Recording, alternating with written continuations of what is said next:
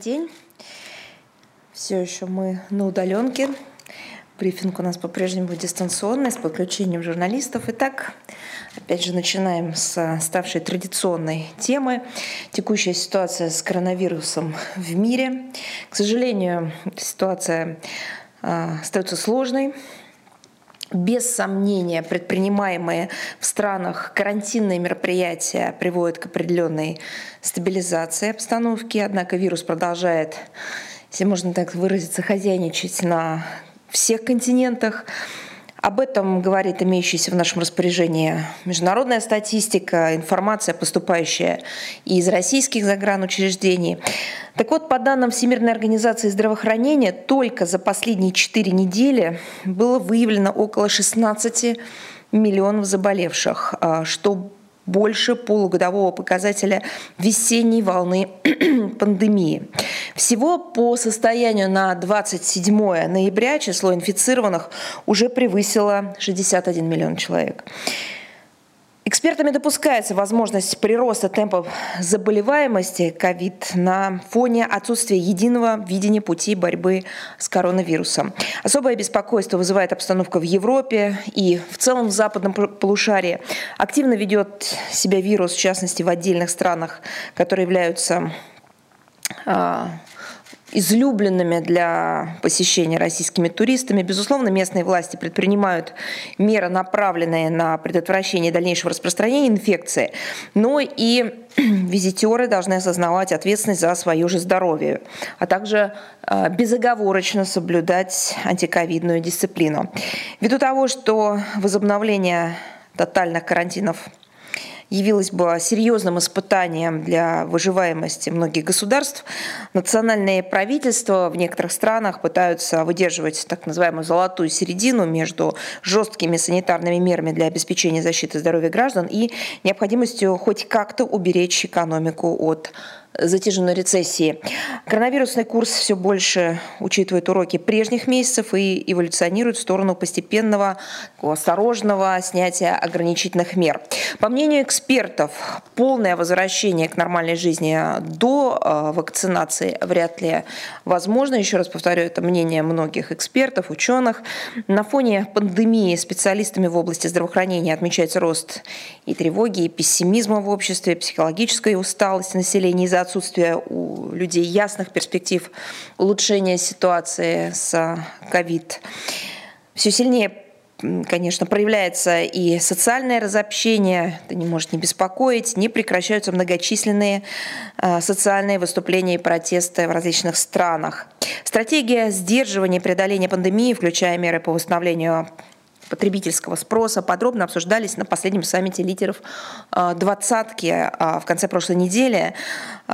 С нашей стороны в рамках этого форума был поставлен вопрос, снова поставлен вопрос о гарантиях равного доступа всех государств к инструментам борьбы с COVID-19, включая получение вакцины. Российская принципиальная позиция по указанной тематике была также изложена и 20 ноября в видеообращении министра иностранных дел России Сергея Лаврова на онлайн-конференции конференция восстановления мира после пандемии новой коронавирусной инфекции. Все это доступно на сайте министерства. А, еще раз хотела бы подчеркнуть, что все наши рекомендации, которые мы давали в ходе предыдущих брифингов по посещению зарубежных стран, актуальны. А, мы также вас информируем традиционно уже об оказании помощи различным странам в период пандемии со стороны России. В рамках реализации основного взноса Российской Федерации Фонд Всемирной продовольственной программы ООН на период 2021 года в размере, в размере 8 миллионов долларов США 25 ноября в Бишкеке состоялась торжественная церемония передачи Киргизской Республики последней в текущем году партии продовольствия. Она состояла из а, пшеничной муки и витаминизированного растительного масла. Данная акция стала продолжением усилий России по оказанию помощи Киргизии в решении проблем продовольственной безопасности с использованием потенциала указанной международной структурой системы ООН. По линии Всемирной продовольственной программы за счет российского взноса было закуплено более 9 тысяч тонн продуктов питания, которые по решению специально созданных комиссий при местных органах власти будут распределены среди 125 тысяч наиболее нуждающихся граждан Киргизской республики. С 2008 года, напомню, Россия выделила на поддержку продовольственных программ в Киргизии всего около 96 миллионов долларов, а, благодаря которым помощь получили более миллиона киргизских граждан. Широко известен проект а, Всемирной продовольственной программы ООН по обеспечению горячим питанием школьников младших классов. Он осуществляется в Киргизии полностью за счет а, российского финансирования. Благодаря его реализации доступ к горячим завтракам сегодня получили более 400 сотен тысяч детей в большом количестве школ республики. 800 школ охвачены этой программой. Теперь к графику министра иностранных дел э, Российской Федерации Сергея Лаврова. 1 декабря состоятся его переговоры с главой э, внешнеполитического ведомства Уругвая. Он будет находиться в России с рабочим визитом. Стороны обсудят вопросы развития двусторонних отношений, в том числе перспективы углубления политического диалога, наращивания торгово-экономического сотрудничества, укрепления культурно-гуманитарных связей. Планируется также обмен мнениями по ряду актуальных тем международной и региональной повестки. Особое внимание будет уделено координации взаимодействия на международных площадках. Конечно, прежде всего в рамках Организации Объединенных Наций, ее специализированных органов. Визит а, главы Министерства иностранных дел Уругвая – новое свидетельство поступательного развития взаимовыгодных отношений между нашими странами. Напомню, Уругвай – наш давний надежный партнер в, латинско- в латиноамериканском, в латиноамериканском регионе. А, также 1 декабря под председательством министра иностранных дел России Сергея Лаврова в формате видеоконференции состоится заседание Совета министров иностранных дел Организации договора о коллективной безопасности. В повестку дня встречи включены вопросы о состоянии и перспективах развития глобальной и региональной безопасности, а, о различных аспектах деятельности ОДКБ. Сергей Лавров проинформирует коллег об итогах председательства Российской Федерации в организации. А, оно переходит к Республике Таджикистан. И отдельное внимание будет будет уделено взаимодействию ДКБ с Организацией Объединенных Наций с акцентом на проблематику миротворчества. 3 декабря министр иностранных дел России Сергей Лавров планирует принять участие в открытии 27-го заседания Совета министров иностранных дел ОБСЕ. Оно пройдет в формате видеоконференции. Будут обсуждаться итоги и перспективы деятельности организации в трех измерениях безопасности, а именно военно-политическом, э, экономико-экологическом и гуманитарном, а также кризисные ситуации на пространстве ОБСЕ. Один из ключевых вопросов на повестке дня – достижение государственными участниками консенсуса относительно назначения генерального секретаря ОБСЕ, Верховного комиссара по делам национальных меньшинств, представителя по вопросам свободы СМИ и директора Бюро по демократическим институтам и правам человека. К Совету министров иностранных дел ОБСЕ Россия подготовила проект решения о создании а, неформальной рабочей группы по повышению эффективности этой структуры. Мы рассчитываем на его поддержку. В целом ведется работа над более чем 20 проектами министерских документов. Также напомню, что в следующем 2021 году председательство организации перейдет от Албании к Швеции. А 4 декабря министр иностранных дел России Сергей Лавров по приглашению министра иностранных дел и международного сотрудничества Итальянской Республики не посетит Италию, но примет участие в режиме видеосвязи в работе э, шестой международной конференции Средиземноморья «Римский диалог». Она организована э, итальянским внешнеполитическим ведомством, Институтом международных политических исследований Италии. Традиционно принимали участие э, в этом мероприятии в очном формате, но все меняется, поэтому в этот раз будет видеосвязь. В своем выступлении глава российского внешнеполитического ведомства представит наши подходы к решению проблем Средиземноморья, сопредельных регионов, включая ситуацию в Сирии, Ливии и палестино-израильское урегулирование. Теперь переходим к актуальной международной повестке на Горный Карабах. В течение недели обстановка там продолжала стабилизироваться. Нарушение режима прекращения огня не отмечено, равно как и провокации в отношении российского миротворческого контингента. Удается без каких-либо серьезных инцидентов обеспечивать реализацию основных положений трехстороннего заявления от 9 ноября текущего года. Указанные позитивные тенденции являются весомым доказательством правильности той линии, которая затверждена лидерами Азербайджана, Армении и России и в настоящее время полновесно реализуется странами на практике. Такой настрой преобладает и среди тех наших иностранных партнеров, которые не мыслят категориями геополи... геополитики с точки зрения игр с нулевой суммой. Весь комплекс вопросов, а, которые вытекают из заявления 9 ноября, остался в фокусе внимания российского руководства. Как вы знаете, 23-24 ноября прошла серия телефонных разговоров президента России с президентом Азербайджана и премьер-министром Армении. А, обсуждались модальности работы российских миротворцев, дальнейшие шаги по оказанию гуманитарной помощи населению.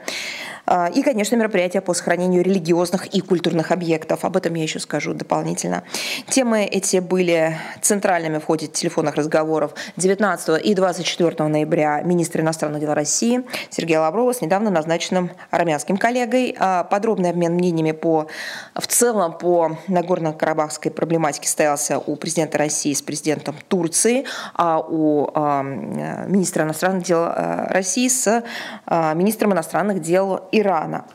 Комментарии об этих контактах а, опубликованы, они доступны как на сайтах президента Российской Федерации. Что касается именно президентских контактов а, по линии Министерства иностранных дел, вы можете посетить наш сайт и аккаунты в соцсетях. Российские миротворцы продолжали создавать благоприятные условия для возвращения беженцев, вели разминирование и поиск пропавших военнослужащих и тел погибших. Также разворачивался Центр гуманитарного реагирования, в деятельности которого задействовано несколько десятков федеральных министерств, ведомств и агентств. Прорабатывалось подключение к его работе профильных ведомств Азербайджана и Армении. Также пошли первые партии гуманитарных грузов. По линии Министерства иностранных дел России мы мобилизовали международную поддержку в рамках ОБСЕ, других стран сопредседателей Минской группы, а также профильных ООНовских организаций. Уже активно функционирует Международный комитет Красного Креста. Работаем мы также с управлением Верховного комиссара ООН э, по делам беженцев, Всемирной продовольственной программы, ЮНЕСКО, ЮНИСЕФ, э, ПРООН, Всемирной организации здравоохранения. Ориентируем все стороны не политизировать гуманитарное досье, безотлагательно приступать к работе, которая весьма востребована в условиях достаточно острой гуманитарной ситуации в регионе. Это явилось бы важным вкладом в части обеспечения сохранности культурных памятников и религиозных святынь, достижения межконфессионального, межэтнического примирения и согласия в регионе. В соответствии с поручением президента России, российская межведомственная делегация, как вы знаете, с участием вице-премьеров, также руководителей ряда министерств и ведомств, 21 а, ноября посетила с рабочими визитами Ереван и Баку. Подробные комментарии а, непосредственно министра иностранных дел России Сергея Лаврова по итогам поездки размещены на сайте Министерства иностранных дел нашей страны. Хотела бы лишь отметить, что акцентировано а, проговаривались вопросы оказания гуманитарной помощи, создания условий для нормальной жизнедеятельности в районе Нагорного Карабаха. Мы рассчитываем, что реализуемые Российской Федерацией а, как вместе с Азербайджаном и Арменией, так и заинтересованными зарубежными партнерами и структурами комплексные мероприятия будут содействовать миру и безопасности на Южном Кавказе. А, я сейчас рассказала только о ключевых моментах, которые характеризовали развитие ситуации на Нагорно-Карабахском направлении за текущую неделю. Как вы заметили, а, на протяжении последнего времени делаем мы это регулярно. Многие вопросы средств массовой информации, которые поступали непосредственно даже к брифингу, например, и о роли Турции, выводе иностранных боевиков из региона, оказании содействия возвращению беженцев, касаются тем, которые а, президент России и глава российского внешнеполитического ведомства и другие представители э, Министерства иностранных дел России уже неоднократно и подробно комментировали. Все это доступно также на сайте МИД. Э, обстоятельная э, информационная работа по этому вопросу ведется по линии Министерства обороны нашей страны. При появлении нюансов по тем или иным сюжетам обязательно будем информировать вас дополнительно и оперативно.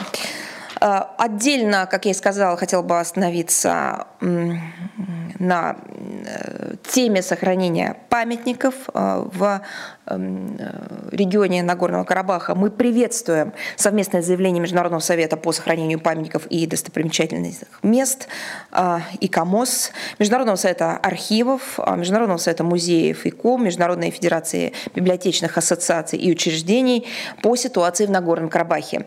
Эти авторитетные НПО-партнеры ЮНЕСКО призвали все стороны, которые вовлечены в реализацию соглашения о прекращении огня, в активном режиме обеспечивать уважительное отношение и защиту всех объектов культурно-исторического, архитектурного и религиозного наследия в том числе в соответствии с положениями Гаагской конвенции о защите культурных ценностей в случае вооруженного конфликта от 1954 года. Мы рассчитываем, что экспертный потенциал этих организаций, а они признаны во всем мире, будет в полной мере задействован при подготовке и направлении в регион миссии ЮНЕСКО во взаимодействии с армянской и азербайджанской сторонами. В другой теме мы обратили внимание на интервью избранного президента Молдавии госпожи Санду одному из молдавских телеканалов. Она, в частности, заявила о своем намерении добиваться вывода оперативной группы российских войск из Приднестровья. Мы рассматриваем данное заявление как направленное на подрыв усилий по мирному урегулированию приднестровской проблемы. Присутствие оперативной группы российских войск в Приднестровье, как хорошо известно, имеет ясно обозначенные цели. Прежде всего, она обеспечивает российский миротворческий контингент в составе совместных миротворческих сил. Мандат миротворческой операции четко увязывает продолжительность нашего участия в ней с выходом на политические договоренности об урегулировании конфликта, пока до этого далеко. Хотели бы напомнить, что уже 25 лет в регионе, где присутствуют российские миротворцы, сохраняется стабильность, не проливается кровь, не слышны выстрелы. Очень хотелось бы, чтобы все эксперты, политики, общественные деятели, которые рассуждают а, с такой легкостью на подобные темы, всегда это помнили. То, что российские военнослужащие находятся в Приднестровье, объясняется также необходимостью охраны складов военного имущества. Как вы знаете, это целиком наша ответственность. Мы не отказываемся от обязательств по вывозу и утилизации этого имущества. Попытки создать некий ажиотаж вокруг этого вопроса мы считаем неуместными. При наличии соответствующих условий, как это было обозначено в документах Совета министров иностранных дел ОБСЕ, в Порту в 2002 год, можно будет говорить о практических шагах на этом направлении. А, напомню, что до 2003 года, пока а, такие условия существовали, было вывезено 42 а, железнодорожных состава с боеприпасами и военным имуществом. К другой теме э, поступило много вопросов относительно посещения госсекретарем США Майком Помпео израильского поселения на западном берегу реки Иордан и оккупированных голландских высотах. Мы расцениваем это как очередное свидетельство откровенно пренебрежительного отношения США к общепризнанным международным правовым принципам ближневосточного урегулирования, попытки американской администрации придать таким образом легитимность незаконным израильским поселениям противоречат уставу Организации Объединенных Наций и резолюциям Совета Безопасности. В частности, зафиксированному в этих документах ключевому положению о недопустимости захвата территории путем войны. Играя на опережение прямых палестино-израильских переговоров по вопросам окончательного статуса, Вашингтон стремится явочным порядком обеспечить возникновение так называемых необратимых реалий на земле. Мы подтверждаем принципиальную позицию России относительно незаконности строительства Израилем поселений на землях, захваченных э, в 1967 году. Исходим из того, что подобная практика препятствует усилиям по перезапуску переговорного процесса, направленного на установление справедливого, прочного и всеобъемлющего мира в ближневосточном регионе. Но это традиционная наша позиция, как вы знаете. А, еще одно э, яркое выступление наших американских партнеров. А, в данном случае это непосредственно выступление заместителя госсекретаря США Форда на виртуальном заседании стран-участниц глобального партнерства против распространения оружия массового уничтожения.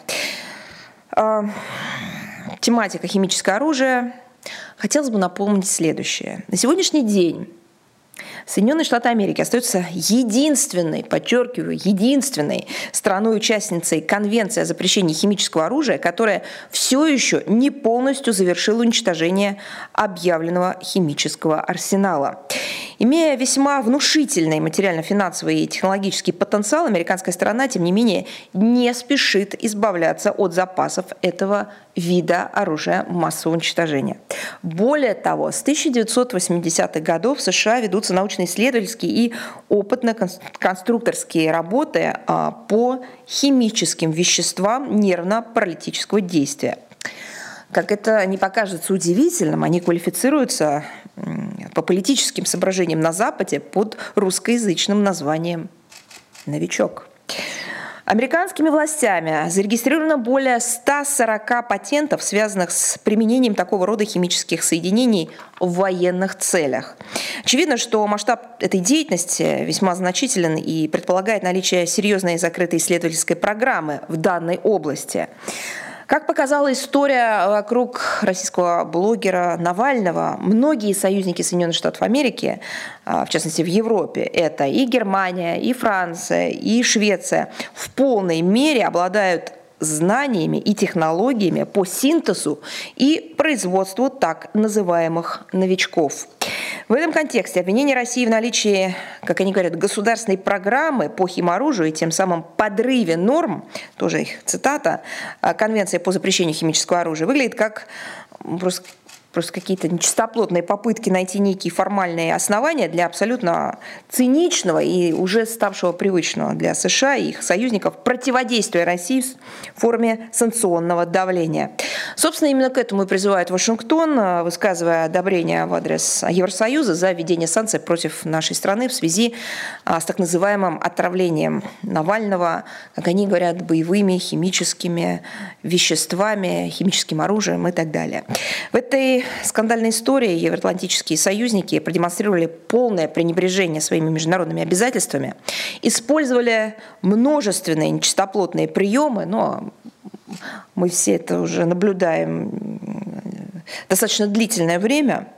А, и при этом неоднократно мы давали оценку подобным действиям, однако эти страны продолжают целенаправленно вовлекать в свою геополитическую игру организацию по запрещению химического оружия.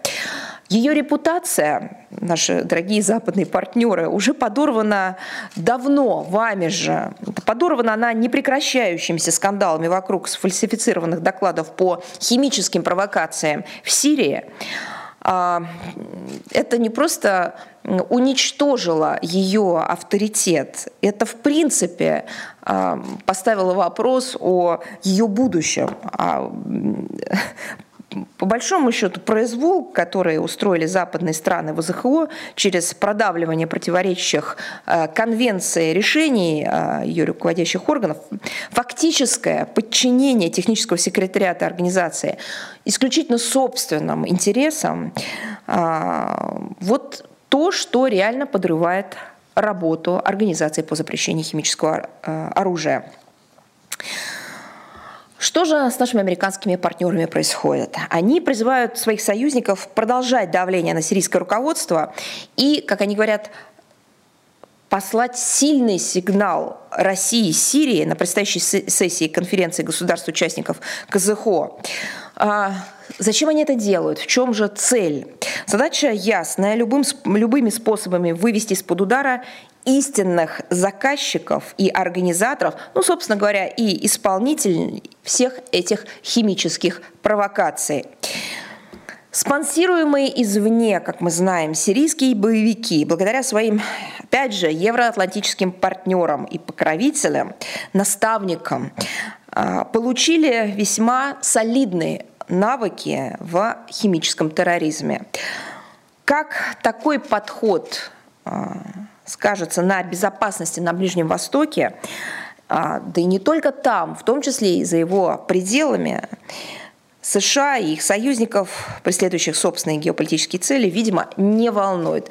Потом они вспомнят об этом, потом они будут созывать международные конференции, потом они будут взывать ко всем для того, чтобы а, вместе единым фронтом выступить против и далее, как было ранее по историческому тексту, но это будет все потом. Сейчас они добивают организацию по запрещению химического оружия. Еще одно заявление наших западных партнеров, которое нельзя не прокомментировать. И снова ФРГ. Господин Мас А, мы внимательно проанализировали его заявление, в котором отмечается необходимость всеобъемлющей модернизации существующего контроля над вооружениями в Европе. Нельзя не согласиться с тем, что прежний режим, а, который опирался на договор об обычных вооружениях, а, вооруженных силах в Европе, безнадежно устарел. Поэтому постановка вопроса о его обновлении, в принципе, вполне логична. Вместе с тем, нынешняя политика и практические шаги стран НАТО по постоянному наращиванию военного присутствия на границах России препятствуют началу такой работы. Дальнейшее совершенствование мер укрепления доверия и безопасности, разработка нового режима контроля над обычными вооружениями были бы возможны только в случае создания благоприятных условий. Прежде всего, отказа стран Запада от политики так называемого сдерживания России. Поэтому сейчас необходимо сосредоточиться на выполнении уже имеющихся мер укрепления доверия и безопасности, а также на конкретных шагах по деэскалации, уменьшению военного противостояния снижению на основе взаимности военной активности вдоль границ России и НАТО, а также восстановлению диалоговых контактов по линии военных ведомств. Мы полагаем, что работу по деэскалации военно-политической обстановки необходимо вести как в формате Россия-НАТО, так и в рамках так называемого структурированного диалога по вызовам безопасности в регионе ОБСЕ. Основной задачей этого самого структурированного диалога как раз и является создание условий позволяющих вдохнуть новую жизнь в контроль над обычными вооружениями и меры укрепления доверия и безопасности в Европе. Россия настроена на серьезную работу на этом направлении, однако, к сожалению, опять же, наши западные коллеги пока не спешат переходить от э, слов к делу, непосредственно к такому диалогу. Мы вынуждены констатировать и двусмысленность, непоследовательность подхода правительства ФРГ. С одной стороны, они призывают к модернизации контроля над обычными вооружениями в Европе, а с другой другой стороны, продолжают активное участие а, вызывающие и крайне дестабилизирующие практики так называемых совместных ядерных миссий НАТО. Она предполагает задействование неядерных государств, планирование применения ядерных боеприпасов и привлечение к отработке соответствующих навыков, а это является прямым нарушением договора о нераспространении ядерного оружия. В условиях продолжения столь одиозной практики а, на базе сохранения и модернизации ядерного оружия в Европе, в том числе на территории ФРГ. Серьезного разговора о путях повышения уровня безопасности на европейском пространстве не получится. А, и еще о мерах сдерживания нашей страны со стороны Запада. Вашингтонская, Вашингтонская санкционная машина конечно, уже зачастила с антироссийскими ограничениями. А, недели не прошло а, с прошлой волны, как вновь под рестрикции попали еще три работающие в России коммерческие структуры, которым теперь запрещается закупать в США средства, связанные с оборонной сферой, получать помощь и контракты от американского правительства что на этот раз из-за якобы нарушения американского закона о нераспространении в отношении Ирана, Северной Кореи и Сирии, а, так вот, как давно уже заведено, администрация абсолютно не удосужилась привести каких-либо фактов, доказательств, обоснования своих действий. Одной из а, подведенных под односторонние санкции организаций стал вы удивитесь, а, завод «Иликон». Что же это такое за предприятие? Это преемник Казанского завода а, радиокомпонентов. В свое время а, он самым активным образом участвовал в знаменитом проекте «Союз Аполлон». Без произведенного на это предприятие оборудования не случилось бы знаменитого рукопожатия в космосе. Оно стало истинным символом сотрудничества наших стран в космическом пространстве. Остается лишь сожалеть, что сегодня нам приходится говорить не о возможностях взаимодействия, пусть и в условиях политической напряженности в сторонних отношениях, об очередных недружественных шагах по сугубо конъюнктурным мотивам. А насчет как они сказали, помощи от американского правительства, а, которая теперь запрещена этими санкциями, так давайте честно скажем, наши организации ее никогда не просили. Я уверена, просить не собирались. Канада все о том же. Очередной каскад не выдерживающих никакой критики спекуляций, вроде тех, что наибольшую стратегическую угрозу для национальной безопасности Канады представляют субъекты, спонсируемые правительством Китая, России и так далее. Это прямая цитата.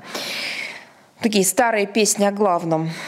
Стоит отметить, что в своем исследовании, а речь идет о Канадском центре безопасности коммуникации, так вот, а, там используется традиционный набор аргументов, так называемых, а, в стиле highly likely используется следующее выражение very likely и almost certainly. Это производные от, э, так сказать, от, от тех выражений, которые скрывают отсутствие доказательств. Доклад упомянутого мною учреждения стал еще одним звеном цепи ничем не подтвержденных заявлений на тему угроз, которые якобы исходят от нашей страны в цифровом пространстве. Что же и как же обстоят дела в реальности? Российская Федерация последовательно выступает за построение прозрачной, безопасной, инклюзивной системы международной информационной безопасности. В отличие от канадских коллег а, наши слова не расходятся с делом. В частности, наглядным подтверждением действий, осуществляемых а, российской стороной для укрепления доверия в информационном пространстве, в киберпространстве, стало без преувеличения историческое заявление президента России о комплексной программе мер по восстановлению российско-американского сотрудничества в области международной информационной безопасности от 25 сентября текущего 2020 года. В нем также содержится призыв ко всем странам, кстати говоря, не только к Соединенным Штатам Америки, выйти на заключение глобальной договоренности о принятии политического обязательства государствами о ненанесении первыми удара с использованием информационно-коммуникационных технологий друг против друга. Как вы можете догадаться, Никакой официальной реакции на данное предложение ни от Вашингтона, ни от других западных стран до сих пор не поступало. А зачем? Зачем официально реагировать? Зачем а, проявлять некую а, четкую позицию, когда можно постоянно оставаться в двусмысленности прикрываясь очередными фейками, которые распространяются в данном случае на территории Канады о якобы киберугрозе со стороны нашей страны, со стороны России. Канадским партнерам, если можно так сказать, прекрасно известно, что с 2018 года в России функционирует Национальный центр по компьютерным инцидентам. Он является уполномоченным органом по взаимодействию Российской Федерации с органами иностранных государств, международными неправительственными организациями и иностранными организациями, осуществляющими деятельность в области реагирования на компьютерные инциденты. Так вот, как показывает практика, заокеанские борцы за чистоту сети не торопятся обращаться по официальным каналам обмена информацией о компьютерных инцидентах в целях поиска истины. Предпочитают тактику а, подобных вот обвинений, вбросов, неких конспирологических э, теорий, заговоров э, и, конечно, использования при этом средств массовой информации. То есть еще раз повторю э, словами попроще. Существует официальная структура в нашей стране, которая должна заниматься приемом от зарубежных партнеров, будь то госорганы, будь то неправительственные организации, любой информации, данных, материалов, которые свидетельствовали бы об угрозах киберсреде.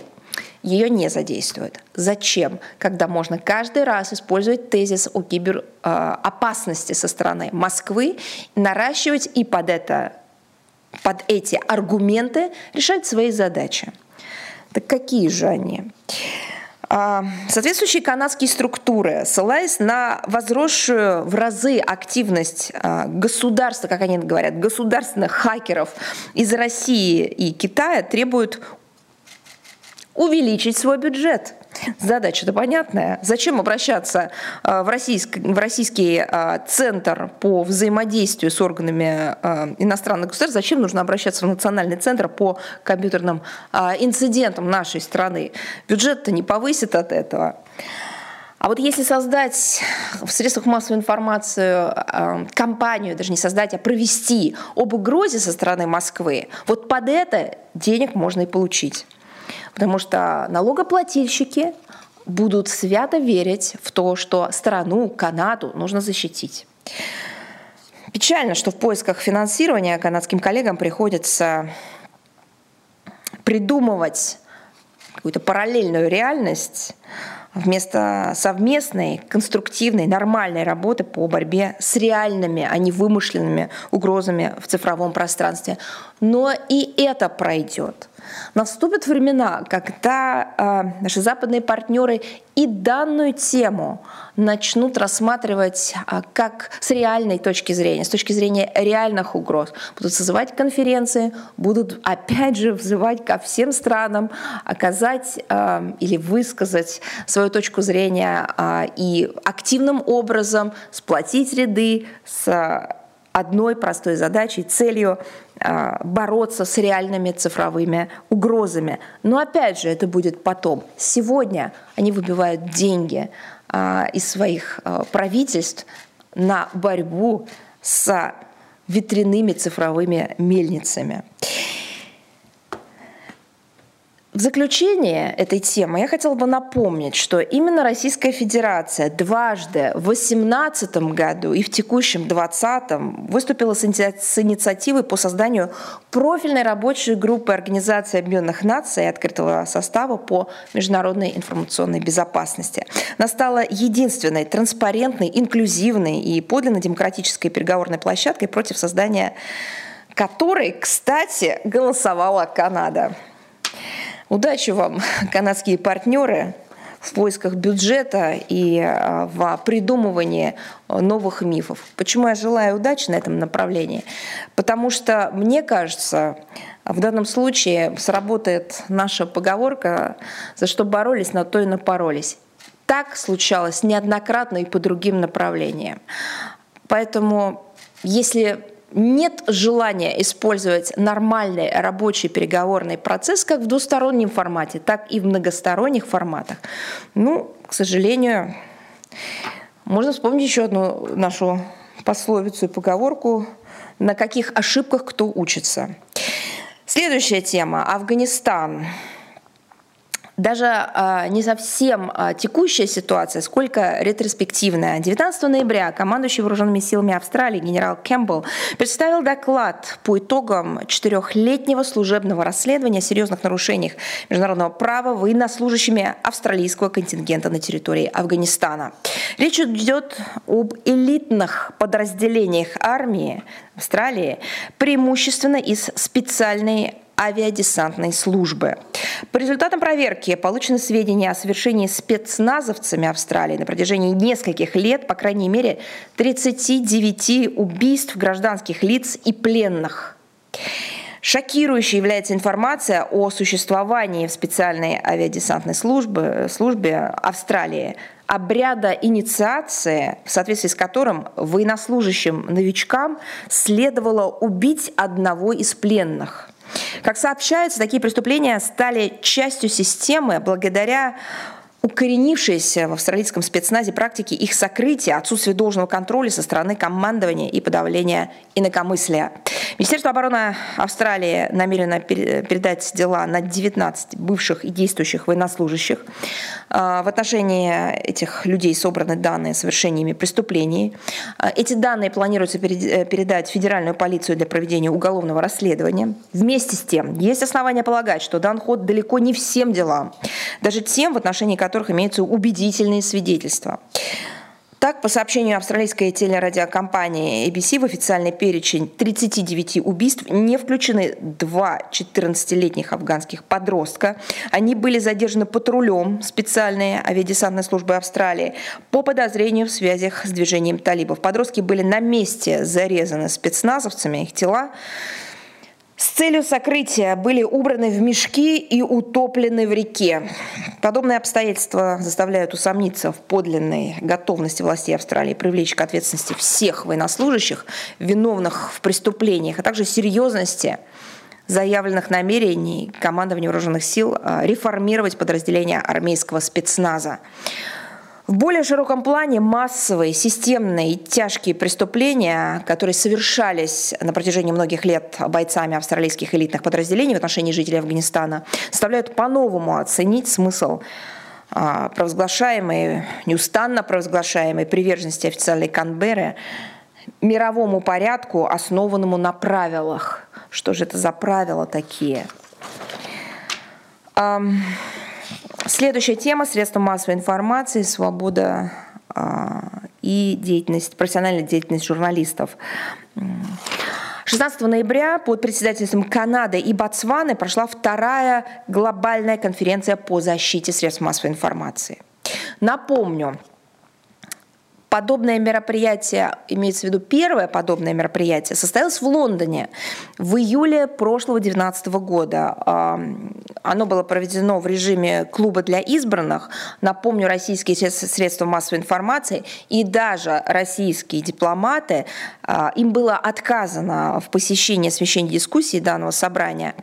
А, был целый, была целая история, были даже видеокадры, как российских средств масс, российские средства массовой информации не были допущены на это мероприятие. А что касается российских дипломатов, то хотя а, Россию пригласили принять участие в этом мероприятии, но визу британскую им не дали, несмотря на то, что знали, куда эти дипломаты собираются. Напомню еще раз по приглашению а, организаторов. Цель конференции в подаче открывавшего ее министра иностранных дел Канады господина Шампаня звучала благородно.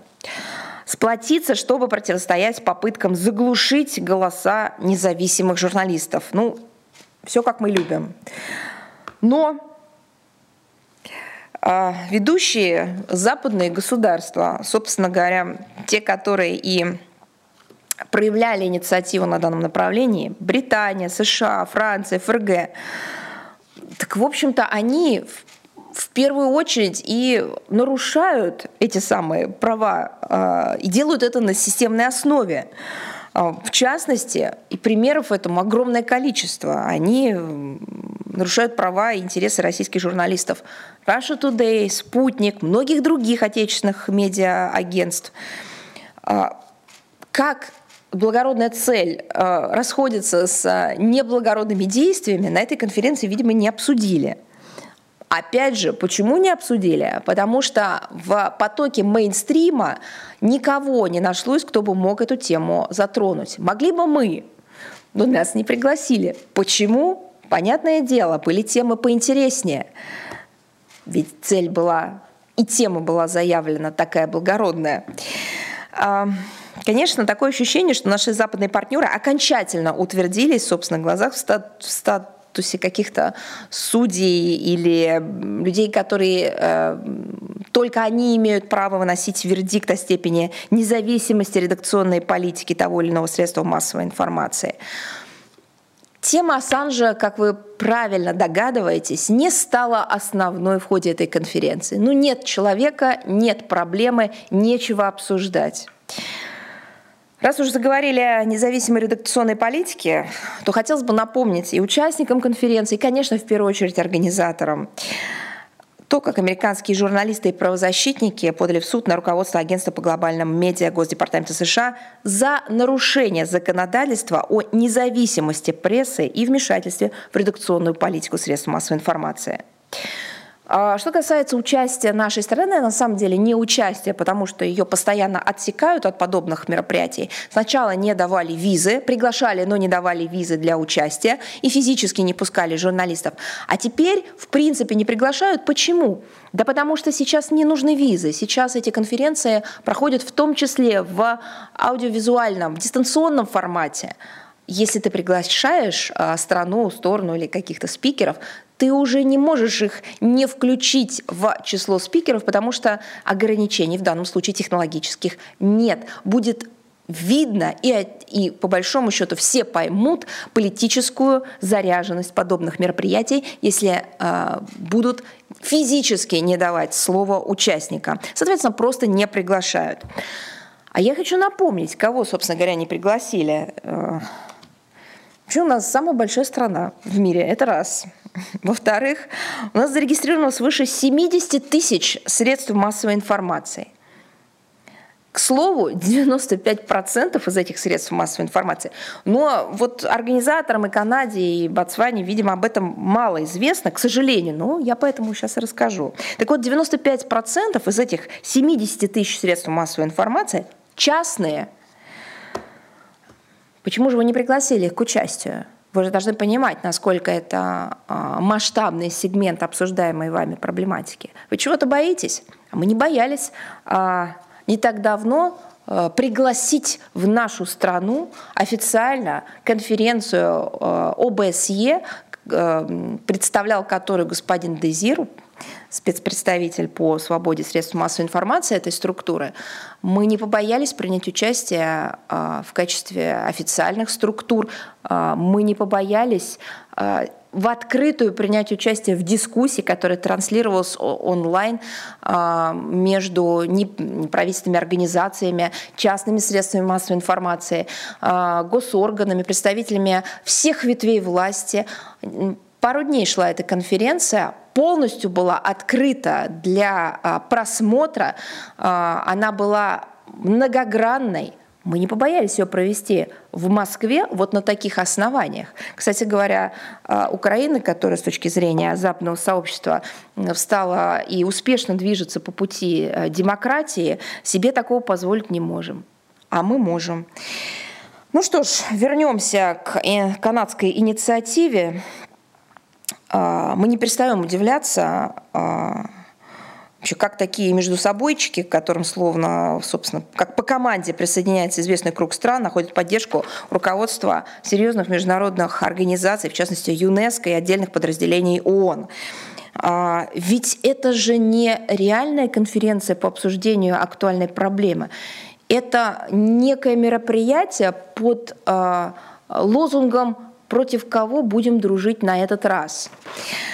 По иронии судьбы, именно 16 ноября была, то есть в день проведения этого а, чудо мероприятия была опубликована статья министра иностранных дел России Сергея Лаврова, а, который является председателем комиссии Российской Федерации по делам ЮНЕСКО под названием «Гуманитарные горизонты ЮНЕСКО». Так вот, в этой публикации министр напомнил, что данная структура ЮНЕСКО является, цитирую, «моральным компасом в послевоенной системе координат, указывающим интеллектуальный вектор развития международного сообщества». Конец цитаты. Хотелось бы, чтобы в секретариате организации не забывали а, об этой высокой почетной обязанности, когда а, принимали решение о том, какие форумы поддерживать. По крайней мере, вопрос об участниках форума можно было бы поставить. Россия а, наша страна на всех уровнях э, открыто и честно говорит э, на тему свободы средств массовой информации, обсуждая проблемы и свои, и международные. Мы говорим о правах журналистов, э, мы говорим о медиа-среде, опять же, не скрывая наличие проблем, обсуждая эти проблемы, принимая решения по улучшению ситуации в этой сфере.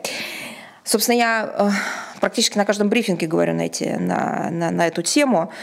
Э, для решения всех этих задач э, на международном уровне существуют хорошо зарекомендовавшиеся профильные глобальные площадки и ООН, и ЮНЕСКО, Совет Европы и ОБСЕ. Соответственно, э, когда начинается дублирование функций тех международных структур, у кого данное направление входит в функциональные обязанности, исходя из консенсуса всех государств-участников, то происходит, собственно, подмена всего, э, подмена истины ложными посылами.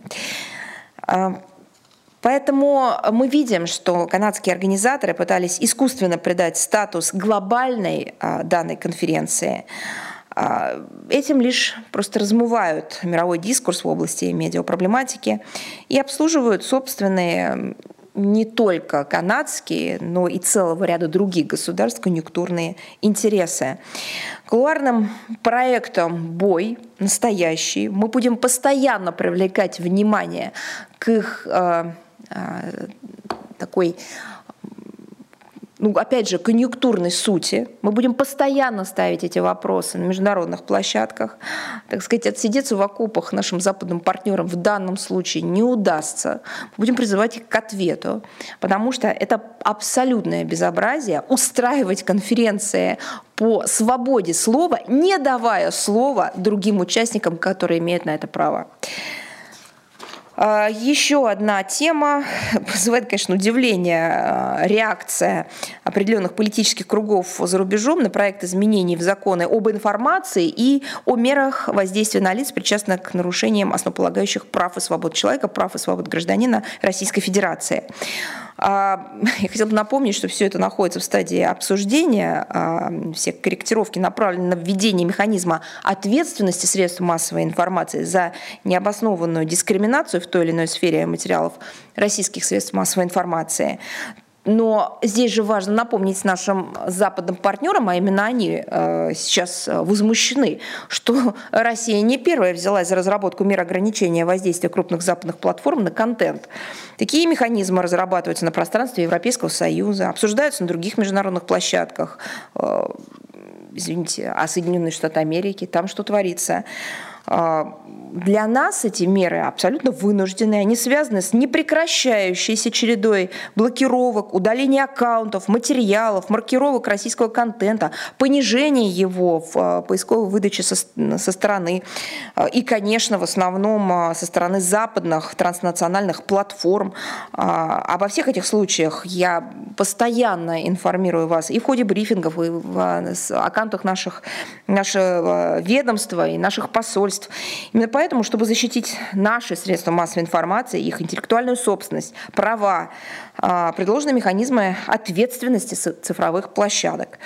А, извините, пожалуйста, журналисты готовят а, от полугода и более документальный фильм, собирают материалы, действуют в рамках законодательства, тратят немалые средства, вкладывают душу, ну, не знаю, насколько на Западе знакомы с этим выражением, а потом после публикации фильм исчезает просто э, с цифровой платформы без каких-либо внятных объяснений. Да, собственно говоря, при чем тут объяснение? Как это можно в принципе объяснить?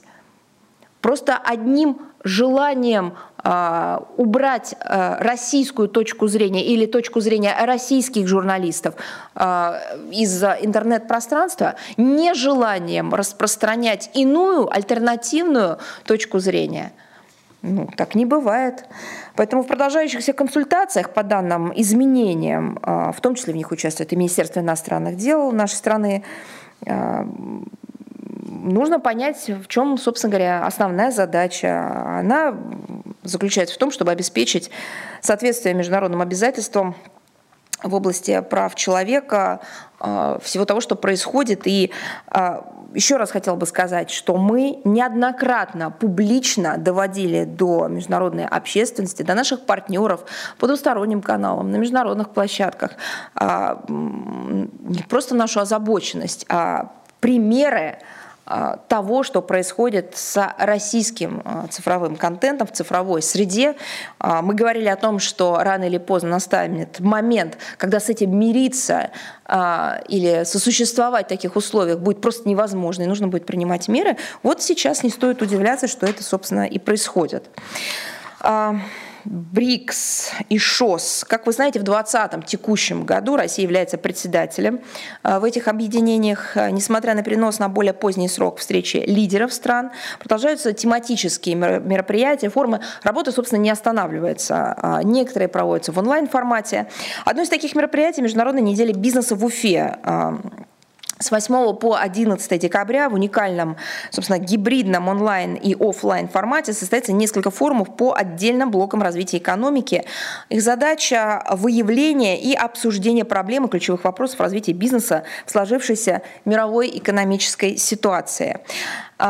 А, партнерами Международной недели бизнеса выступают АО, АО «Российский а, экспортный центр», Центр стратегических разработок, научно-исследовательский финансовый институт Министерства финансов России, Ассоциация европейского бизнеса.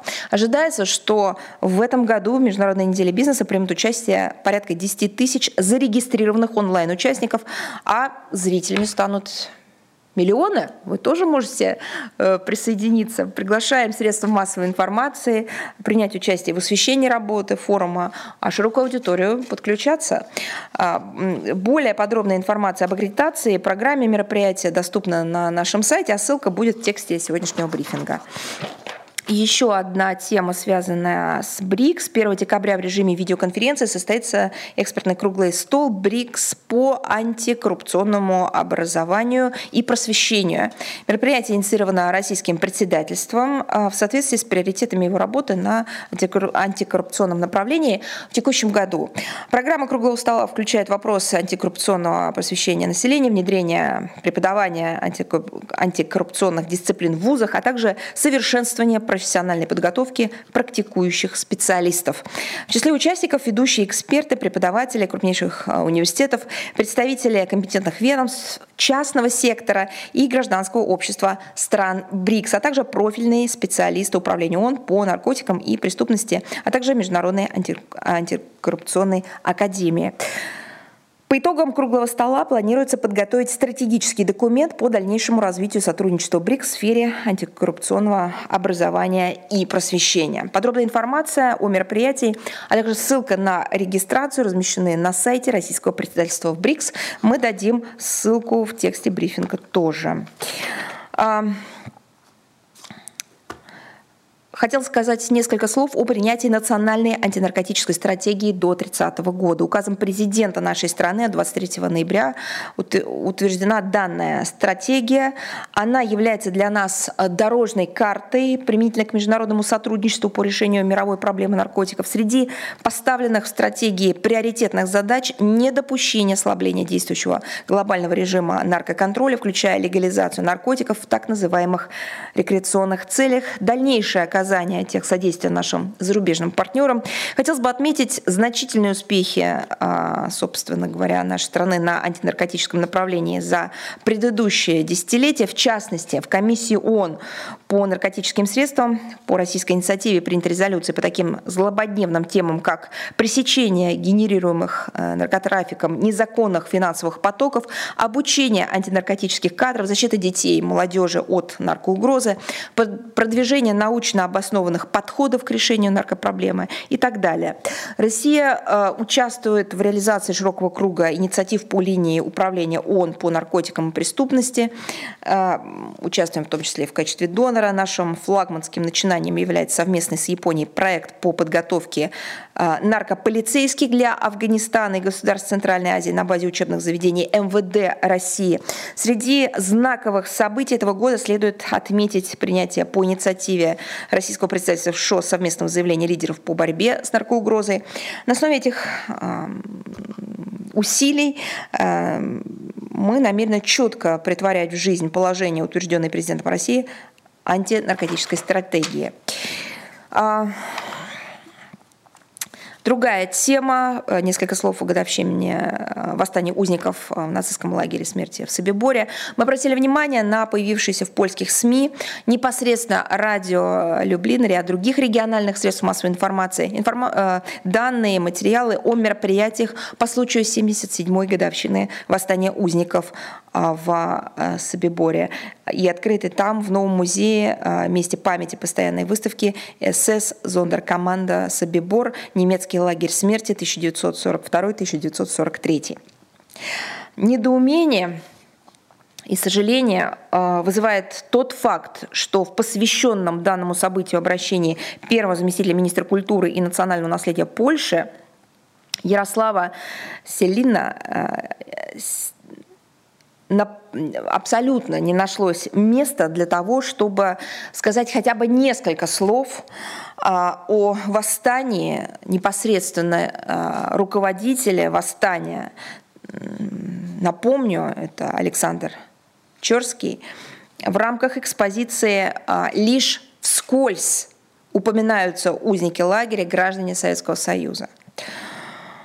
Россия, ну это странно напоминать но, наверное, в современном мире, где мы фиксируем бесконечные попытки переписать историю, это делать надо регулярно. А, так вот, напомню, Россия неизменно уделяет особое внимание противодействию фальсификации а, правдивой истории Второй мировой войны и увековечиванию памяти жертв тех страшных событий.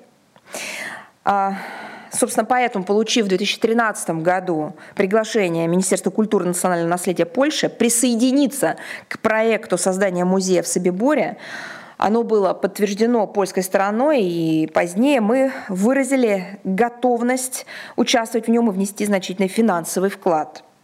Наша страна по праву претендует на заметную роль в формировании концепции экспозиции музея. Помимо большого числа советских военнопленных, которые были замучены в Собиборе, этот нацистский конвейер смерти известен единственным, подчеркиваю, единственным в истории Второй мировой войны успешном восстании узников. Им руководил советский офицер. Но в 2017 году, после длительного и явно сознательного затягивания обсуждения этого, казалось бы, очевидного вопроса польская сторона информировала нас о принятом Международным управляющим комитетом решении, теперь цитирую, продолжать сотрудничество в прежнем составе, то есть без участия Российской Федерации. Такая позиция укладывается в русло проводимой Варшавой линии на как они говорят, исправление истории Второй мировой войны с целью поставить под сомнение ключевую роль Советского Союза в освобождении Европы от коричневой чумы. Ну, что могу сказать? Будем и далее а, противодействовать всем подобным а, попыткам. И а, к сожалению, тему я не могу завершить, я имею в виду э, фальсификации истории и различных ее проявлений.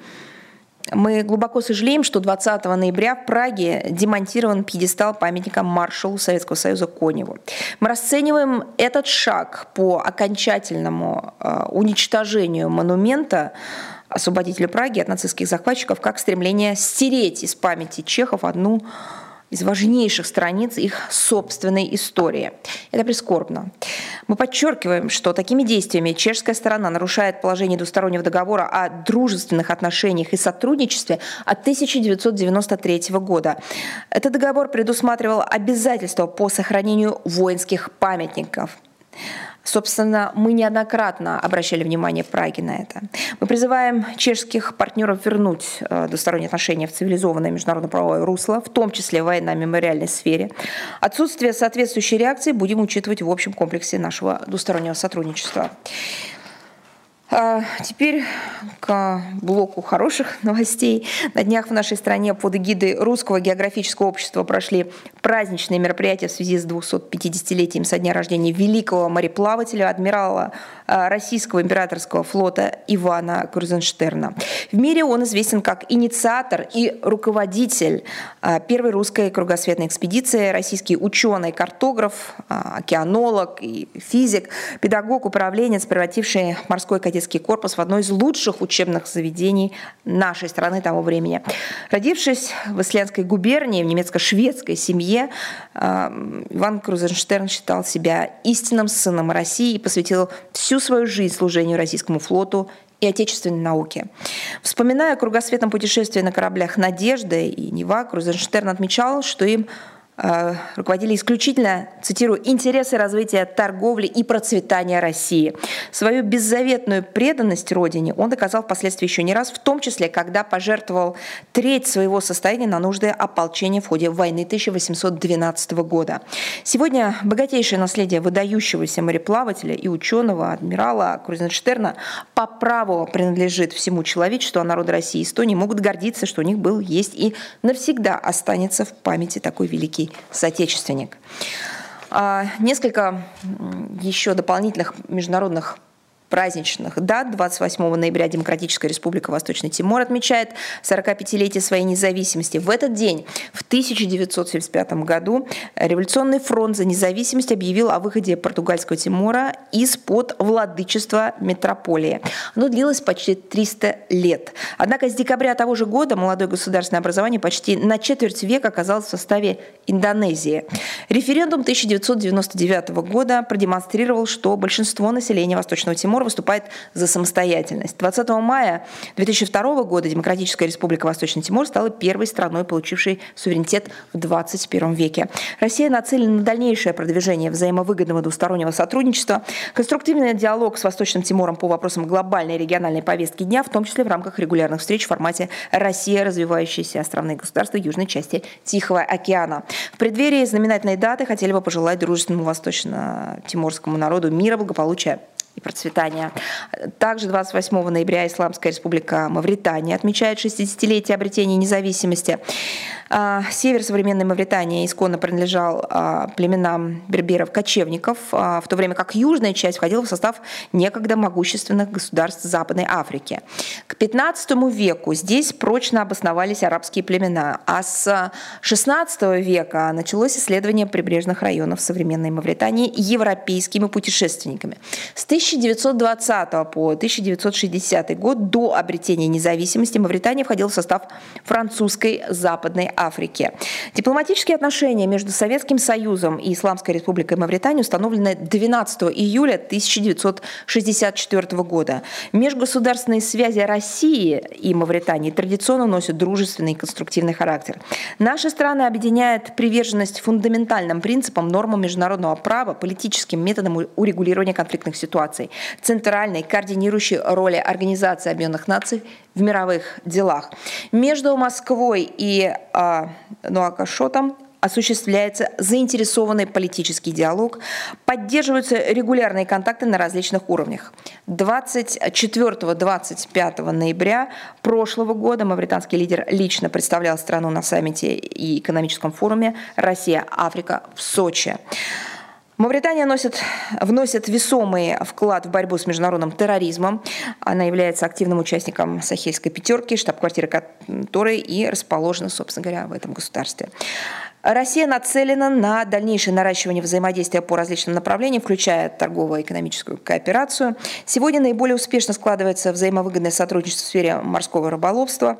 Наши рыболовецкие суда уже в течение нескольких десятилетий ведут промысел в морской экономической зоне Мавритании.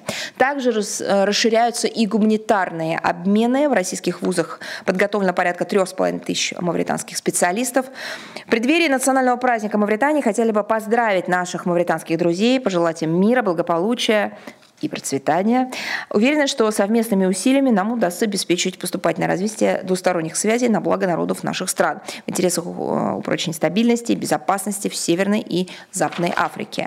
Но это еще не все, потому что 30 ноября Барбадос отмечает национальный праздник годовщину независимости. А, получена она была в 1966 году. Для нас это перспективный партнер в Карибском регионе. Мы ценим готовность а, народа этой страны к расширению сотрудничества, основанного на принципах дружбы, взаимного уважения, учетов, учета интересов. Мы рассчитываем на укрепление отношений как в двустороннем формате, так и в рамках а, многосторонних форумов, а, опираясь на общие подходы к ключевым вопросам, глобальной повестки дня и твердую приверженность нормам международного права. Пользуясь случаем, хотели бы от имени Министерства поздравить народ и правительство Барбадоса с праздником, выразить наилучшие пожелания мира, процветания и благополучия. 1 декабря Центральноафриканская республика, с которой нас связывают отношения дружбы и сотрудничества, будет отмечать 62-ю годовщину провозглашения республики. До 1958 года, напомню, ЦАР э, являлась колонией Франции и входила в состав французской экваториальной Африки под названием Банги-Шари. На долю центральноафриканского народа выпало немало испытаний на его историческом пути. Европейские колонизаторы начали появляться на территории современной ЦАР еще в конце XIX века. Покорение этих земель сопровождалось ожесточенным сопротивлением коренного населения, а в первой половине XX века в ЦАР вновь э, вспыхивали восстания местных народов. Они жестоко подавлялись э, колониальным режимом. В 1958 году был проведен референдум, по результатам которого французская экваториальная Африка была упразднена, а 1 декабря 1958 года страна провозгласила создание Центральноафриканской республики и получила статус автономии в составе французского сообщества. Сегодня отношения между нашими странами характеризуются возрастающим уровнем доверия. Э, наши страны демонстрируют обоюдный настрой на развитие разнопланового взаимодействия в политической, торговой, экономической и гуманитарной сферах. Российская Федерация также намерена продолжить плотное сопровождение урегулирования в ЦАР, действуя в координации с руководством страны, а также Африканским Союзом, другими международными партнерами. И, естественно, на площадке ООН и ее Совета Безопасности. И в этот день хотели бы поздравить народ ЦАР с национальным праздником, пожелать ему мира, стабильности, успешного решения комплексных комплекса задач национального развития. А 2 декабря в Лаосе отмечают национальный праздник 45-ю годовщину провозглашения Лаосской Народно-Демократической Республики. Эта памятная дата приходится на год 75-летия, как вы знаете, Великой Победы. Разгром нацизма и окончание Второй мировой войны придали мощный импульс процессу деколонизации в Азии, э, провозгласившему свою независимость в октябре 1945 года лаосскому народу потребовалось еще несколько десятилетий для ее отстаивания. В результате напряженной борьбы и политика дипломатических усилий, направленных на обеспечение нейтралитета страны в условиях иностранной агрессии в Индокитае, в 1975 году была провозглашена Лаосская Народно-Демократическая Республика. Мы поздравляем наших лаосских друзей с праздником, подтверждаем настрой на дальнейшее укрепление традиционно дружных связей и многопланового партнерства между нашими государствами в интересах мира и стабильности в Юго-Восточной Азии и Азиатско-Тихоокеанском регионе в целом. Мира, благополучия и процветания также традиционно желаем. Я готова перейти к вопросам. Пожалуйста, у нас на связи Open TV. Есть? Да, есть. Э, добрый день, Мария Владимировна. Здравствуйте. А, вот я бы хотел, если можно, по Карабаху вернуться к известному вопросу по а, боевикам из Ближнего Востока, которые туда прибивали. А, вот непонятно сейчас, каково состояние.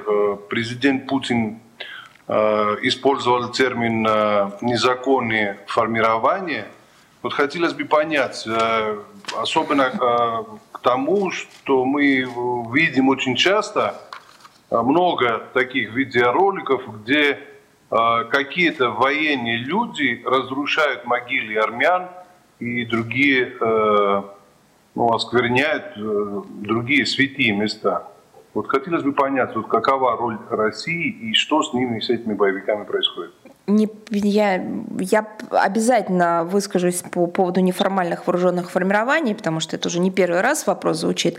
Я не очень понимаю, что вы имеете в виду под ролью России. Вот вы каким образом увязываете? Вы же как-то это связали интересным образом с разрушением могил каким вот о чем вы говорите? Ну, Почему вы... хотелось бы понять, это, это в каких территориях происходит? Э, я имею в виду, вы э, вот ваши представители Чучку. замечают Минутку. такие разрушения, такие осквернения? Подождите, подождите, но это да. уже совсем как-то несправедливо. Вы, вы тогда приведите конкретный пример, того, о чем мы говорим, да, э, в каких конкретно а, географических точках происходят некие акты, как вы говорите, вандализма. И тогда я смогу уже сказать, а, ответить конкретно на ваш вопрос. Но это невозможно в целом говорить о том, что происходят акты вандализма, как, э, как это относится к России. Извините, но это уже такой разговор э, ну, сюрреалистический, сюрреалистичный. Пожалуйста, э, направьте те конкретные ролики, примеры с кадрами, фотографии, о которых идет речь, а, непосредственно с описанием места, а, и тогда мы сможем каким-то образом соотнести их с вашим вопросом, то есть как-то конкретизировать их. Потом, честно говоря, ну все-таки вот меня действительно поражает. Э, речь вообще, в принципе, не идет, насколько я понимаю, о том, что на этих видеокадрах, э, на этих фотографиях, э, так сказать, запечатлены люди, каким-либо образом связанные с Россией. Но вопрос вы адресуете нам. Может быть, имеет, имеет смысл уточнить их принадлежность, к какому государству они относятся. И в первую очередь задать этот вопрос государству и гражданской принадлежности. Но еще раз говорю, будьте добры, пожалуйста, направьте нам материалы, я э, уточню, о чем идет речь. Что касается э, высказываний президента России о э, неформальных вооруженных формированиях в ходе общения со средствами массовой информации 17 ноября президент России использовал термин «неформальные вооруженные формирования» применительно к переброшенным Турции в зону Нагорно-Карабахского вооруженного конфликта лицам. То есть речь шла о таких вооруженных формированиях, статус и функционирование которых не соответствует формальным требованиям права.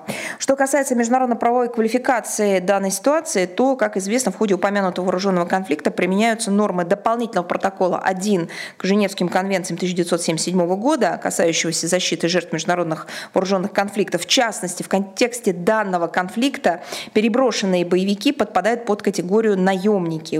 Универсальное определение этого термина приведено в пункте 2 статьи 47 дополнительного протокола 1 1977 года, поскольку переброшенные лица были завербованы за границей для того, чтобы сражаться в вооруженном конфликте. Фактически принимали непосредственное участие в военных действиях, участвовали в военных действиях для получения личной выгоды, высокого материального вознаграждения.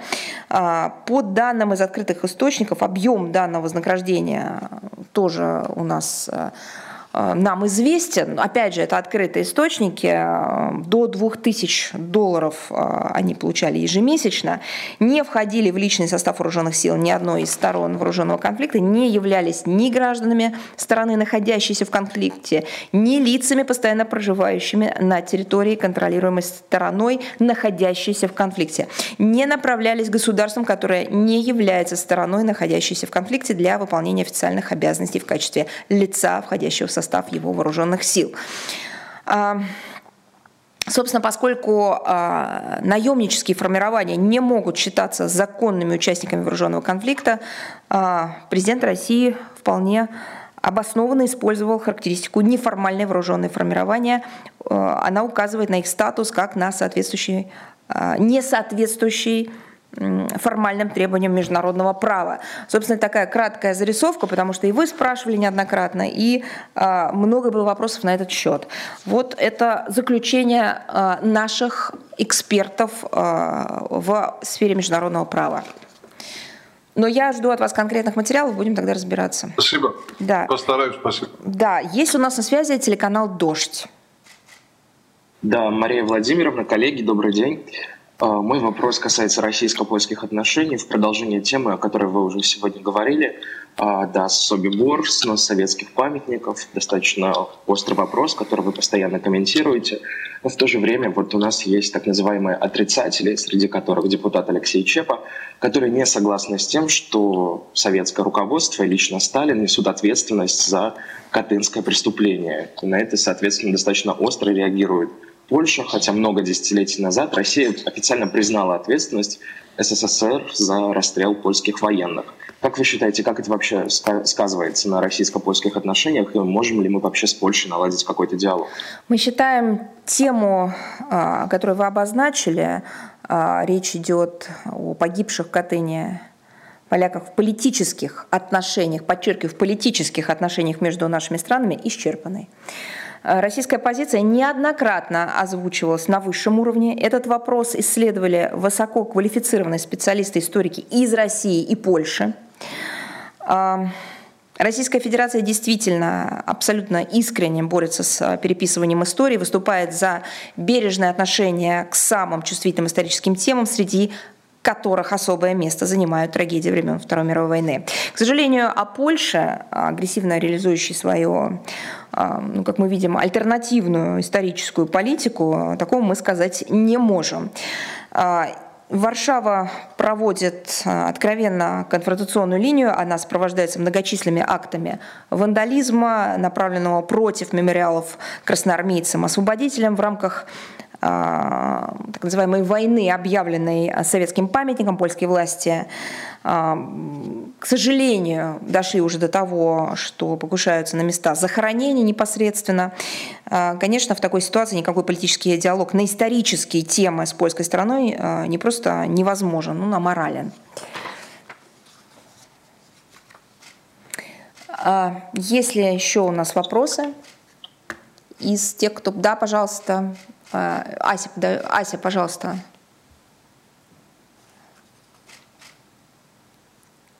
А, здравствуйте, уважаемая Мария Владимировна.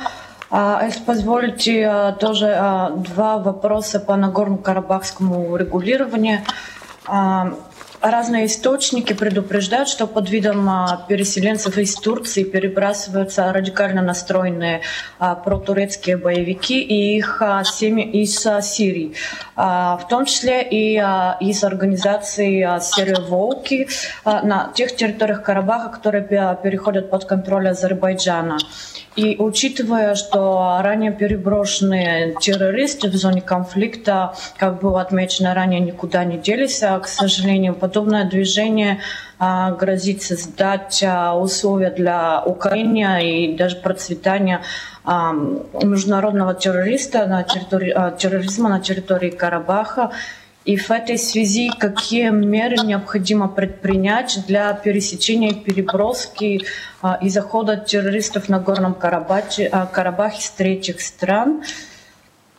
А, это первый вопрос. И второй вопрос связан с неоднозначной и а, немного смущающей а, риторики со стороны а, Турции по отношению к данной а, проблематике. А, в частности, когда был а, разговор между президентом Российской Федерации Владимиром Путиным и а, турецким лидером а, Эрдоганом, а, из Турции заявили, что а, цитата, мы внесли большой вклад в устранение несправедливости, которая продолжается в Карабахе 30 лет. Вчера я провел телефонный разговор с уважаемым Путиным. Мы обсудили шаги, которые будут предприняты для решения проблем в Карабахе. Турция, Российская Федерация, Азербайджан станут гарантами мира в регионе. А, в этой связи а, удалось ли России согласовать с Турцией параметры механизма мониторинга в Нагорном Карабахе, а, чтобы не оставалось ощущение, что Турция рассчитывает на более широкую роль в регионе? Ой, у вас, по-моему, вопрос, особенно второй, это а, такая масштабная академическая работа. Вот, мне кажется, эта формулировка расширения роли Турции в регионе, ей могут быть посвящены тома, не страницы, а тома. А, давайте а, к первому вопросу тогда перейдем. Что касается наличия в указанном вами регионе боевиков, этим занимаются соответствующие специалисты, военные специалисты. Эта работа не подразумевает публичного комментирования каждого из шага, но я могу заверить, что она ведется.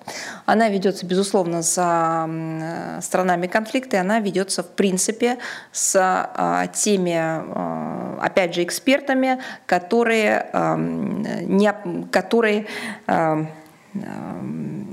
имеют э, либо данные, либо возможности для участия в решении данного вопроса. Пусть это очень сложная формулировка, но в принципе я думаю, что она э, говорит о главном, о том, что эта работа ведется и э, эта тема находится на постоянном контроле наших военных. Второй вопрос относительно нашего взаимодействия с Турцией. Оно ведется по разным направлениям. Это и политико-дипломатические контакты и контакты между нашими военными. Безусловно, вектор задачи задается главами государств, которые обсуждают а, ситуацию в регионе, ну, в данном случае мы говорим о ситуации в регионе, регулярно. А, я хотела бы, опять же, вас, а, так сказать, эм, пере, не столько переадресовать, сколько напомнить вам интервью президента России, масштабное интервью по ситуации вокруг Нагорно-Карабахского регулирования, где он сказал о том, что у нас в Турции бывают разные взгляды на проблемы, где-то этого наши подходы не только не совпадают, но и эм, сильно расходятся. Но мы ищем те точки соприкосновения, где наше взаимодействие может быть а, полезным не только, не, не только в контексте двусторонних отношений, но и в контексте региональной стабильности. Собственно говоря, мы этим и занимаемся. Эти контакты ведутся, точки соприкосновения ищутся и после э, наполняются конкретным содержанием. Параметры взаимодействия действия, опять же, экспертами обсуждаются и реализуются. В этом, так сказать, могу вас также заверить. А есть ли у нас еще вопросы от тех, кто подключился? Да, пожалуйста.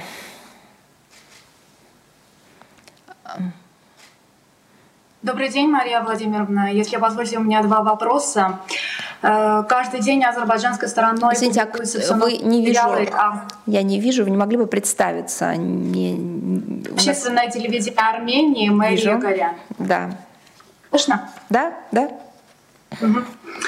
Э, каждый день азербайджанской стороной публикуются все новые материалы о бесчеловечном издевательском отношении к военнопленным, мирным жителям, заложникам со стороны азербайджанских военных. Э, в этом контексте как собирается российское миротворчество обеспечить мирное и безопасное возвращение армянских э, внутренних переселенцев на территории бывшего НКО, которые недавно оказались под азербайджанской оккупацией?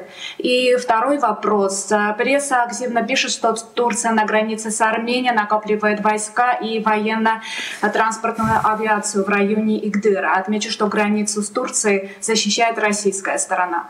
Э, какие возможные угрозы могут быть и в, э, в том числе для всего региона? Спасибо. Ну, второй вопрос это точно к военным экспертам, а, которые могут отследить ситуацию на границе. Я уточню и попытаюсь а, оперативно вам ответить. А что касается проблематики возвращения беженцев, а, я так понимаю, я правильно понимаю, что у вас ваш вопрос заключается в том, как обеспечить в условиях того, что даже в отношении к могилам, вот по некоторым кадрам мы наблюдаем такое недостойное поведение это мягко говоря. Да? Дальше уже эпитеты... А в том числе? А эпитеты все были а, в средствах массовой информации, так сказать, опубликованы. А, но именно поэтому а, и присутствуют там российские миротворцы, именно поэтому работаем по, в том числе и военно-дипломатическим каналам, для того, чтобы эта работа была реализована и реализовывалась каждый день. Вот когда вы спрашиваете, как, наверное, лучше всего я отвечу именно через созданные механизмы. Более детально, ну, нужно тогда просто каждый день, э, так сказать, рассказывать об их деятельности. Для этого существует экспертный уровень, который по итогам согласования реализуется уже непосредственно на земле. Всем этим занимаются. А, это, естественно, результат договоренности на высшем уровне, а дальше этим занимаются в первую очередь а, военные. Но еще раз говорю, работа ведется, конечно, безусловно, и по дипломатическим каналам. Я сегодня о некоторых а, нюансах рассказала. Это и задействование международных площадок, это и взаимодействие с Международным комитетом Красного Креста. Ну, очень много сегодня примеров привела. Что касается вашего второго вопроса, то я, безусловно, уточню. Если у нас еще вопросы, у нас просто до брифинга еще пришел вопрос от а, международной жизни. Есть у нас международная жизнь сегодня? Нет, тогда я зачитаю вопрос. А, недавний запрос Генпрокуратуры России о правовой помощи по делу о крушении самолета Качинского МИД Польши назвал политической игрой и провокацией, обвинив Москву в том, что она препятствует расследованию. Почему, на ваш взгляд, Варшава до сих пор пытается обвинить Россию в крушении самолета Ту-154М? Это так формулируется вопрос. Я хочу сказать, что а, в ноябре в польской газете, а, газета называлась всем хорошо известное издание, газета «Выборчий», было опубликовано интервью бывшего судьи э, Ланчевского. В этом интервью, о котором кстати говоря, э, сказали публично, он упоминает о существовании некой засекреченной стенограммы телефонного разговора президента Польши Леха Качинского с братом, лидером э, партии «Право и справедливость» Ярославом Качинским. По его словам, этот разговор состоял состоялся непосредственно перед катастрофой президентского самолета 10 апреля 2010 года. Так вот, по мнению судьи, э, содержание э, этого разговора способно прояснить обстоятельства трагедии. Это, подчеркну, газета «Выборчи», э, не Russia Today, а польский судья, бывший, но, так сказать, имеющий соответствующий в прошлом статус, публично не замаскировано в качестве, в качестве утечки, ссылки и так далее, заявил о неком факте. После этого, с учетом данного обстоятельства, Генеральная прокуратура нашей страны в рамках запроса о правовой помощи обратилась к польским коллегам с просьбой о предоставлении копии стенограммы и фонограммы упомянутого разговора. Что мы сделали не так? Это нормальная реакция а, государства, которое уважает, а, так сказать, и своего партнера, и международное право, и а, двусторонние контакты. В Польше, к сожалению, я подчеркну, это было сугубо рабочее обращение, вызвало крайне болезненную реакцию. Так вот, заместитель министра иностранных дел Польши Шинковский Вель Сенк окрестил запрос, как вот, собственно говоря, издание и э, привело эту цитату в пример, провокацией и политической игрой. Извините, вот обвинять не приводя фактов. Это политическая игра. Применять санкции и голосовать за их продление, не предъявляя фактов, вот это политическая игра. А, бесконечно а, пугать и свое население, и международную общественность, не приводя фактов, угрозы, вот это политическая игра. И все это, конечно, провокация. А, я хотела бы выразить недоумение столь неадекватной реакции Варшавы. Возможно, дело просто в том, что данный сюжет не укладывается в раскручиваемую в Польше на протяжении нескольких лет конспирологическую версию причин катастроф, которая противоречит фактам, которые были отражены в соответствующих докладах Межгосударственного авиационного комитета и Польской комиссии по расследованию авиационных происшествий государственной авиации. Как представляется, польская сторона должна внимательно отнестись к информации о наличии нового доказательного материала, который может иметь существенное значение для следствия. Генеральная прокуратура России ожидает ответа на свой запрос официальным порядком, а не сообщений в польской прессе. Ведь посмотрите, вот всего, всей этой шумихи можно было бы избежать, если бы польская сторона ответила на запрос Генпрокуратуры. Что может быть проще? Зачем приходить к микрофонам? Зачем об этом говорить? Для чего это нужно делать? Есть факт, он озвучен в польских же средствах массовой информации. Гражданином Польши, который имел отношение ко всей этой истории – он требует проверки, тем более на протяжении 10 лет. По-моему, дня не прошло, чтобы мы не слышали от Варшавы неких новых, как они говорят, нюансов, э, новых теорий и новых версий э, трагедии и ее причин. Вот и все. А, если у нас еще вопросы, у меня из присланных больше ничего нет. Если у вас тоже нет, то я беру на проработку а, тот вопрос, на который обещала подготовить ответ, и прощаюсь до следующего раза. Здоровья!